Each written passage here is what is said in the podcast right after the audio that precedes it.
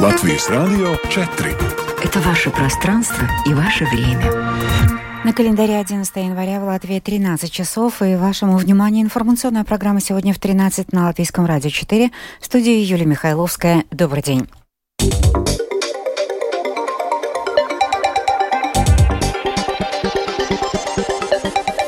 В этом выпуске в Ригу прибывает президент Украины. Латвия объявит о новом пакете помощи.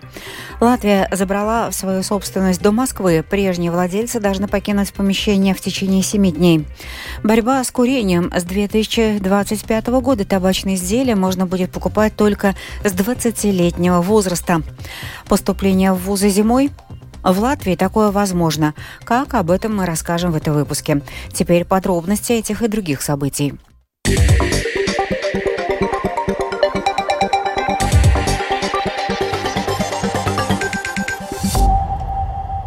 Президент Украины Владимир Зеленский продолжает Балтийское турне. Накануне он прибыл в столицу Литвы Вильнюс.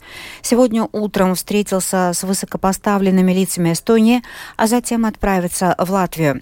Церемония встречи у Рижского замка запланирована после 16 часов после чего пройдут переговоры делегации Латвии и Украины.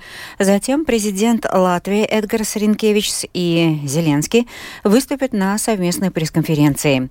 Позднее у Зеленского запланирована встреча с председателем Сейма Дайго Мерини, ну и затем с премьер-министром Эвикой Силани. На пресс-конференции после встречи с президентом Украины э, президент Латвии Эдгар Саренкевич объявит о новом пакете помощи Латвии Украине. Значимость этого визита в программе «Домская площадь» на ЛР-4 прокомментировал политолог Вейкос Политес. Конечно, это символический знак, но это и принесет нам экономическую выгоду, потому что я понимаю, не знаю точно какие договоры, но договоры по взаимной работе, по производству и э, военных снарядов, и, и тогда после военной Украины, э, значит, какая-то часть будет подчеркнута э, в Риге. Но если э, по большому счету смотреть, тогда, конечно, здесь значимость и для э, Зеленского, и Украины, потому что после того, как э, в Конгрессе США они не могут договориться, потому что там разногласия между демократами и республиканцами, тогда э, понятно, что партнеры по НАТО в Европе должны договориться, чтобы понять, как мы будем для защиты европейского континента против российской агрессии э, э, производить э, военные материалы. И здесь, э, конечно, э, визит Зеленского э, в Балтийские страны, это символично, он как бы прослушивает, э, чтобы узнать, как э, и в какие части Европы кто думает, потому что Э, мы и в Евросоюзе, и в НАТО, значит, э, у нас множество дискуссий, потому э, из Вильнюса, Риги и Таллина Киев может узнать много информации, которой надо, чтобы строить следующие визиты до президента Украины. Ну информация для рижских автоводителей в связи с визитом в Латвию президента Украины. На нескольких улицах в центре столицы запрещена остановка и стоянка транспортных средств. В случае необходимости на отдельных участках по маршруту следования колонны может быть ограничено движение транспорта, пешеходов, электросамокатов, велорикш и велосипедов. Латвия забирает так называемый Дом Москвы на улице Мария 7 в Риге. Сегодня в окончательном чтении это поддержало большинство Сейма. Закон вступит в силу в пятницу. И с этого момента нынешние постояльцы должны покинуть здание в течение семи дней. Закон был принят, потому что даже после полномасштабного вторжения России в Украину в Доме Москвы под видом культурных мероприятий и образования по интересам сдавались в аренду помещения для проведения мероприятий, демонстрирующих поддержку поддержку агрессивной внешней политики России. Это подчеркнул на заседании Сейма депутат Эдвин Шнуре от Национального объединения. В то время, когда Россия совершает военные преступления и геноцид в Украине, совершенно ненормально, что в нашей стране действовал дом, где свободно координировались и осуществлялись меры влияния террористического режима Москвы в Латвии. Кремль не жалел ресурсов для укрепления своего влияния не только в гуманитарной сфере Латвии, но и в экономических кругах. Мы рады, что российским агентам влияния не удалось затормозить принятие этого закона. Граждане Латвии ясно выразили, что не потерпят проявления мягкой силы России в Латвии, поскольку прекрасно понимают, что за этим последует. В Украине мы видим, как после этого следуют танки, бомбы и ракеты, а затем пытки и убийства, или другими словами, русский мир. Мы не хотим видеть это в Латвии. По решению Сейма правительство должно до конца марта представить предложение по дальнейшим действиям с этим домом. Одним из решений упоминается продажа здания и передача вырученных за него средств на восстановление Украины.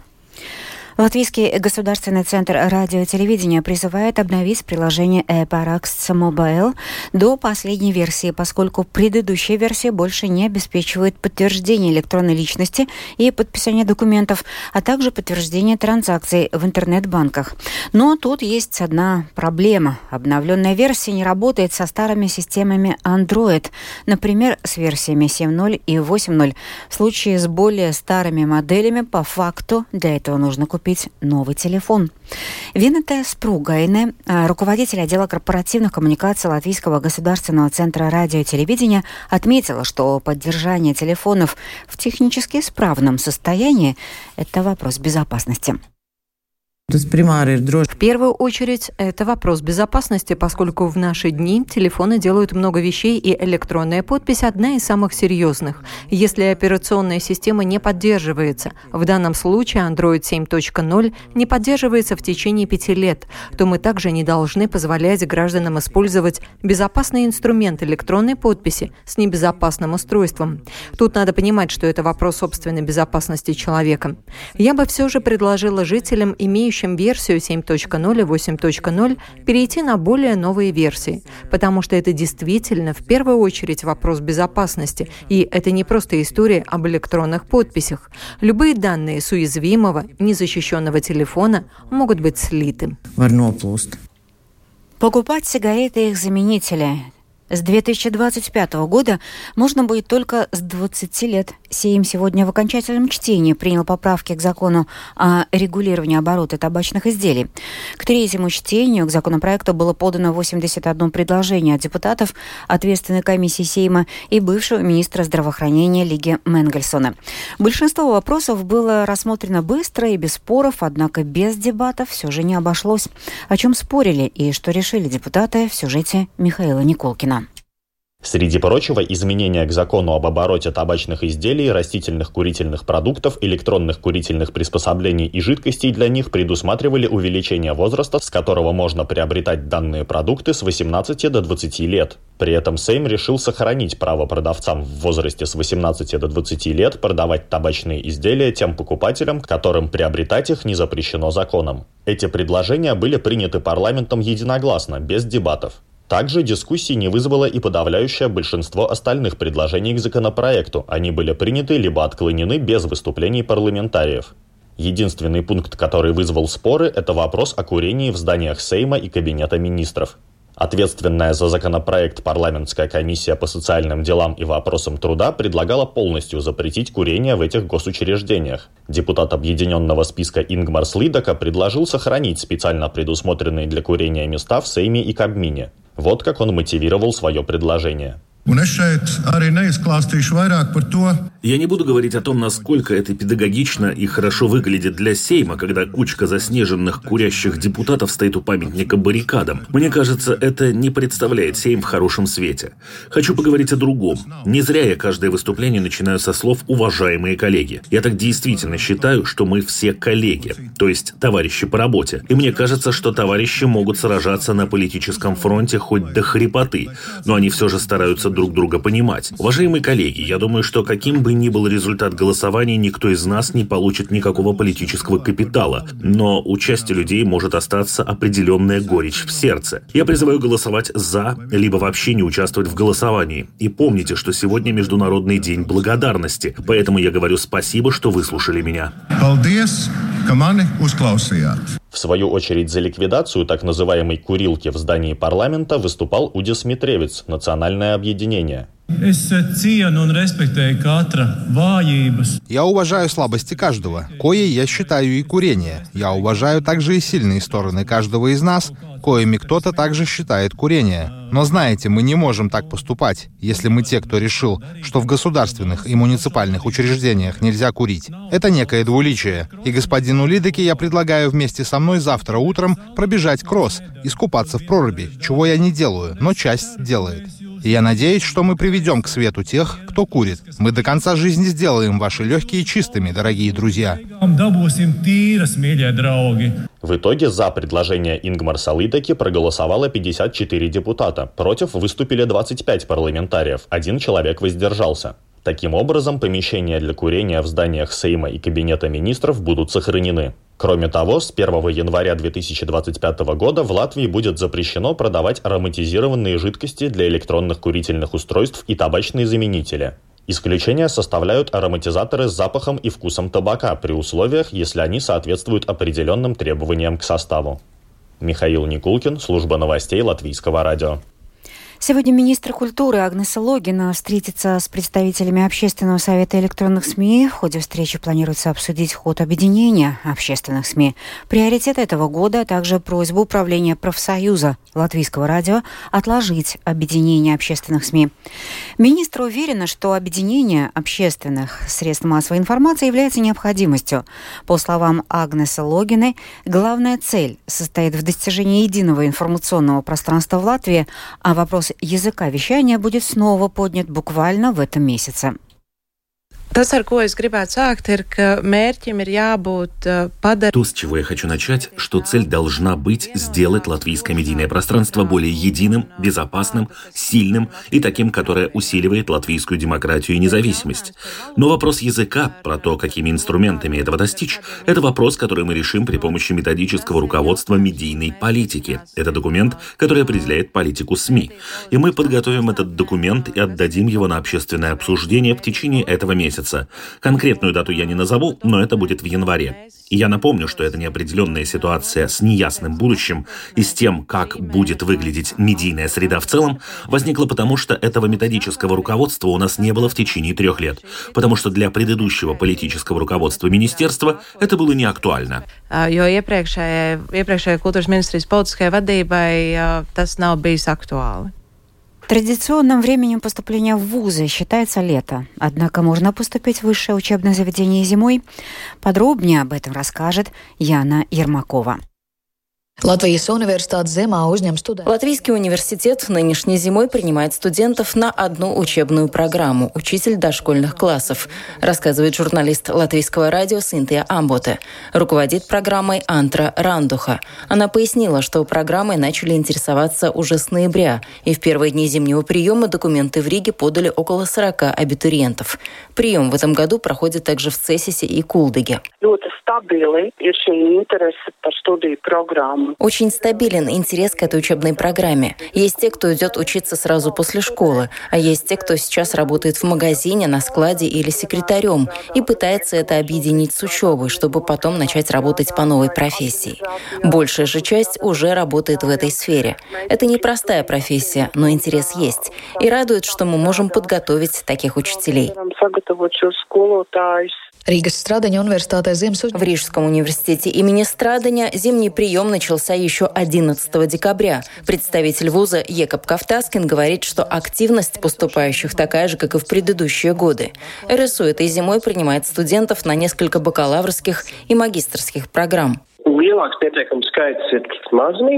Больше всего заявок подано на программу медсестер. Среди тех же, кто продолжает учебу, популярна заочная форма правоведения.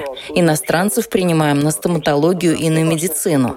Активность студентов похожа на предыдущие годы, так что в этом году не наблюдается роста или падения числа заявок. В Рижском техническом университете прием на 14 учебных программ начался 8 января. Руководитель приемной комиссии вуза Инесса Бушовска отмечает, что абитуриенты заранее начали интересоваться возможностями обучения, особенно программами, где есть бюджетные места и новыми программами. В этом году зимой у нас впервые объявлена программа «Цифровые гуманитарные науки». К ней есть интерес. Студенты звонили, спрашивали и уже не могли дождаться приема. Зимний прием больше ориентирован на тех, кто хочет совместить свою повседневную жизнь с учебой. Многих интересует также заочное обучение по программам управления предпринимательской деятельностью и управления недвижимостью. Это одни из программ фаворитов. РТУ pārstāve vēl norāda, ka... Представитель РТУ также отметила, что в этом году рекордно большой интерес к зимнему приему со стороны иностранных студентов. Около двух тысяч заявок, что на 20% больше, чем годом ранее. В Латвийском университете и университете имени Страдания зимний прием объявлен до 18 января. В Рижском техническом университете до 2 февраля. Синтия Амботе. Синтия Амботе, Латвийское радио. Перевела и адаптировала Яна Ермакова, Латвийское радио 4. Сегодня в Лепое начнется следующий этап инкубации роста неправительственных организаций, в которой примут участие 15 лепойских обществ. Инкубационная программа неправительственных организаций, на которую Лепойское самоуправление уже во второй раз выделяет до 10 тысяч евро, стартовала в прошлом году. И организаторы и участники убедились, что такая поддержка наставников позволяет существенно повысить эффективность работы организаций и значительно увеличить объемы финансирования различных проектов. Как как будет вестись работа в этом году, объясняет руководитель инкубатора и эксперт Виллис Броверис. Tas, ko mēs darīsim te инкубации программа. В этой инкубационной программе мы будем работать индивидуально с каждой организацией и ставить индивидуальные цели. Посмотрим, что конкретно нужно каждой организации, чтобы лучше развиваться, лучше достигать своих целей и лучше реализовывать идеи. Потом определим, что для этого нужно. Нужны ли дополнительные деньги, привлечение пожертвований или спонсоров. Может быть, нам нужно написать проекты или привлечь дополнительные человеческие ресурсы.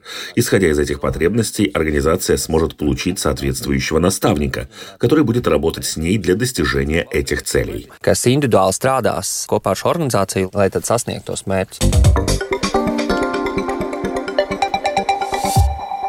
И последняя тема выпуска. Совет Безопасности ООН принял резолюцию, которая самым решительным образом осуждает нападение повстанцев хуситов на гражданские суда у побережья Йемена. За принятие проекта резолюции было подано 11 голосов против, ни одного, четыре страны воздержались. Об этом Рустам Шукуров.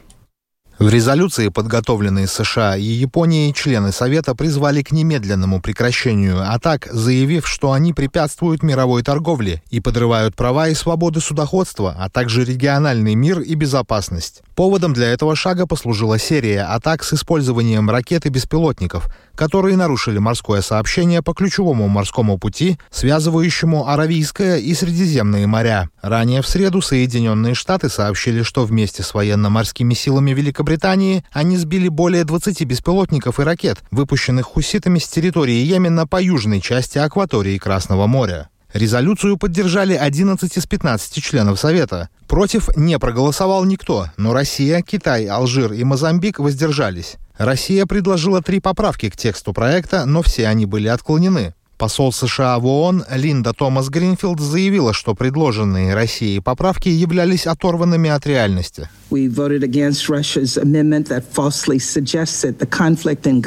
Мы проголосовали против российской поправки, которая ложно предполагает, что конфликт в секторе Газа является причиной наглых оппортунистических атак хуситов – Хуситы просто опьянены властью. Российская поправка стала бы опасным прецедентом и придала бы еще больше наглости хуситам. Гринфилд также подчеркнула, что неоднократные атаки хуситов на международное судоходство представляют не только угрозу безопасности, но и экономическую угрозу, повышая цены на продовольствие, медикаменты и энергоносители. Между тем, представитель Совета национальной безопасности Белого дома Джон Кирби предупредил о последствиях для хуситов, если они продолжат совершать нападения на международные суда. Соединенные Штаты не стремятся к конфликту, однако мы стремимся к безопасному и надежному проходу международных торговых судов через Красное море, и мы собираемся продолжать координировать наши действия и консультироваться с нашими союзниками и партнерами о соответствующих дальнейших шагах, если эти нападения продолжатся. На данном этапе я определенно не буду спекулировать о какой-либо потенциальной военной операции. Лучшим решением для предотвращения эскалации ситуации является прекращение атак хуситов. Тем не менее, поскольку они не проявили никакого желания это делать, мы собираемся сделать все возможное, чтобы защитить судоходство в Красном море. По данным Международной морской организации, через Красное море проходит около 15% мирового судоходства, что делает его ключевым морским путем. С тех пор, как хуситы начали нападать на суда 19 ноября, грузоперевозчики стали избегать Красного моря, предпочитая более длинный маршрут вокруг мыса Доброй Надежды на юге Африки. Поддерживаемые Ираном хуситы заявляют, что они нацеливаются на суда, связанные с Израилем или направляющиеся в эту страну. По их словам, они действуют в знак солидарности с палестинцами в секторе Газа. Однако нападениям подверглись суда из 40 стран, и не все они были связаны с Израилем. Рустам Шукуров, служба новостей Латвийского радио. В завершение Завершение выпуска о погоде на пятницу 12 января. Ночью в Латвии незначительная облачность, местами небольшой снег, на некоторых участках дороги будут скользкими.